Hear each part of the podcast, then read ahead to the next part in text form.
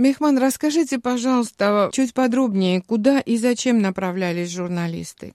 Они направлялись в Кербаджарский район. В целом они делали как бы репортажи с мест о том, как, что происходит на освобожденных территориях, какова ситуация. Вот. И направлялись по маршруту в одно из, одно из сел Кербаджарского района. У них в основном была вот работа такая. Ну, журналисты, они работали во время войны в зоне, то есть делали репортажи. Я бы не сказал прям с боев, но театр военных действий они делали репортажи. Миссия такая была. Насколько мне известно, это далеко не первый случай подрыва людей на заминированном поле.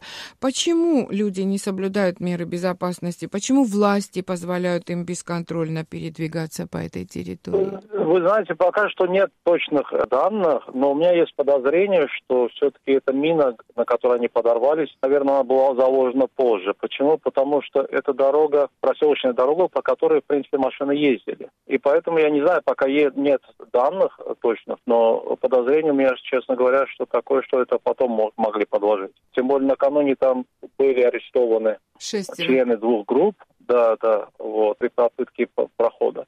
То есть в условиях, когда послевоенная ситуация, подобного рода вещи могут происходить, исключать нельзя. Просто опять говорю, мы никакой информации не владеем о том, эта мина была раньше там заложена, или ехали ли раньше они по этой дороге, например, машины. Вот. Но я думаю, что, вот не знаю, это моя версия, у меня нет фактов.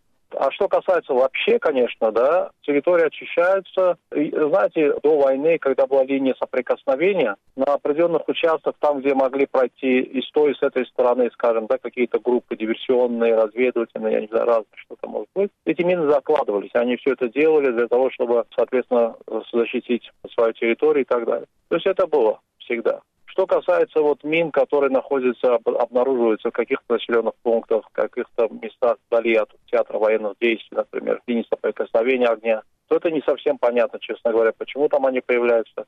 А с другой стороны, конечно, я согласен, что обычно гражданских людей пропускать нельзя. К сожалению, бывали такие случаи, что и гражданские проходили. Вот. Но разминирование производится, и возможно, что, э, я не, не говоря военных, скажем, те, которые занимались разминированием, они попадали на мин, например, при разминировании или просто военные, которые двигались куда-то. Тоже, кстати, по дорогам, которые уже вроде бы были разминированы, например, да. То есть не совсем понятно, это было позже заложено или это старые мины заложенные. А позже как сказать. это возможно? Думаю, Там не контролируется эта территория азербайджанскими военными? А территории же большие, очень большие территории. Там же не маленькая территория, когда один район, слишком большие. И поэтому, так сказать, вот эти моменты сложно это все разминировать за очень короткий срок. И я думаю, что даже вот это разминирование пройдет, и пройдут годы, все равно будет подрываться. Я так думаю, вот я не знаю. Э, это было потому, что, знаете, скажем, горы Первой мировой, Второй мировой войны, например, после сколько потом годы проходили, и на пашне или где-нибудь люди взрывались, например, да, я говорю, да. И в других странах это происходило. То есть это исключать нельзя.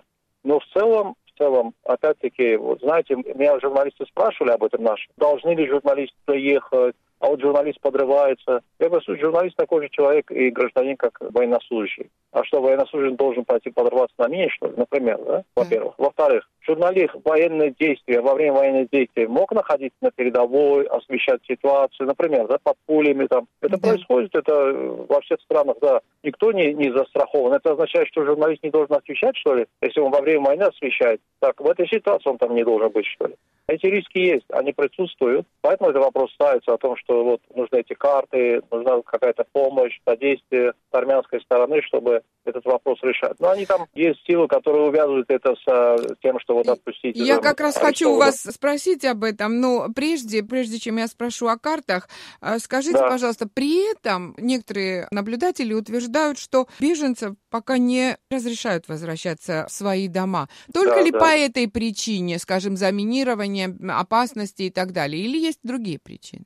Вы знаете, я считаю, что это связано с тем, что пока нет мирного соглашения полного, то есть все в ожидании, что закончатся выборы в парламент Армении, сформируется новое правительство, новый парламент, с кем уже нужно будет вести переговоры. Мы в ожидании того, что после завершения этой процедуры, то есть начнутся большие переговоры по большому мирному соглашению. Потому что из этого очень сложно, как говорится, решать какие-то вопросы на данный момент. Есть какие-то планы, есть какие-то различного рода проекты, готовятся, например, да, финансовые средства, скажем, вопрос решать, привлечение все это требует времени. Но очень важно, чтобы это было какое-то мирное соглашение, чтобы в рамках этой мирно было понятно, что все, война закончилась, стороны договорились, и вот мы переходим к мирному строительству. Вот вопрос так, наверное, должен стоять. То есть сразу давайте, ребята встали, побежали туда. Есть такие люди, которые говорят, мне ничего не надо, я сам пойду там все сделаю, буду там жить. Например. Mm-hmm. Но это есть проблема безопасности все в любом случае. Надо эти вопросы решить, а потом. Я думаю, что в таких делах спешить, наверное, не надо. А и потом, вы... опять-таки, вопрос мин все равно стоит. Мы видим, что это происходит, и поэтому вопрос безопасности, конечно, вот, что касается мин, он тоже присутствует. Это не просто. А как вы и думаете? Потом, я думаю, что, знаете, есть поля, я говорил об этом, но я думаю, что есть места, где действительно закладывались, и они знают, где находятся минные поля, а есть еще места, где э, кто-то когда-то куда-то положил, никто не знает. То есть это не фиксировалось, это не документировалось, например, да, понимаете?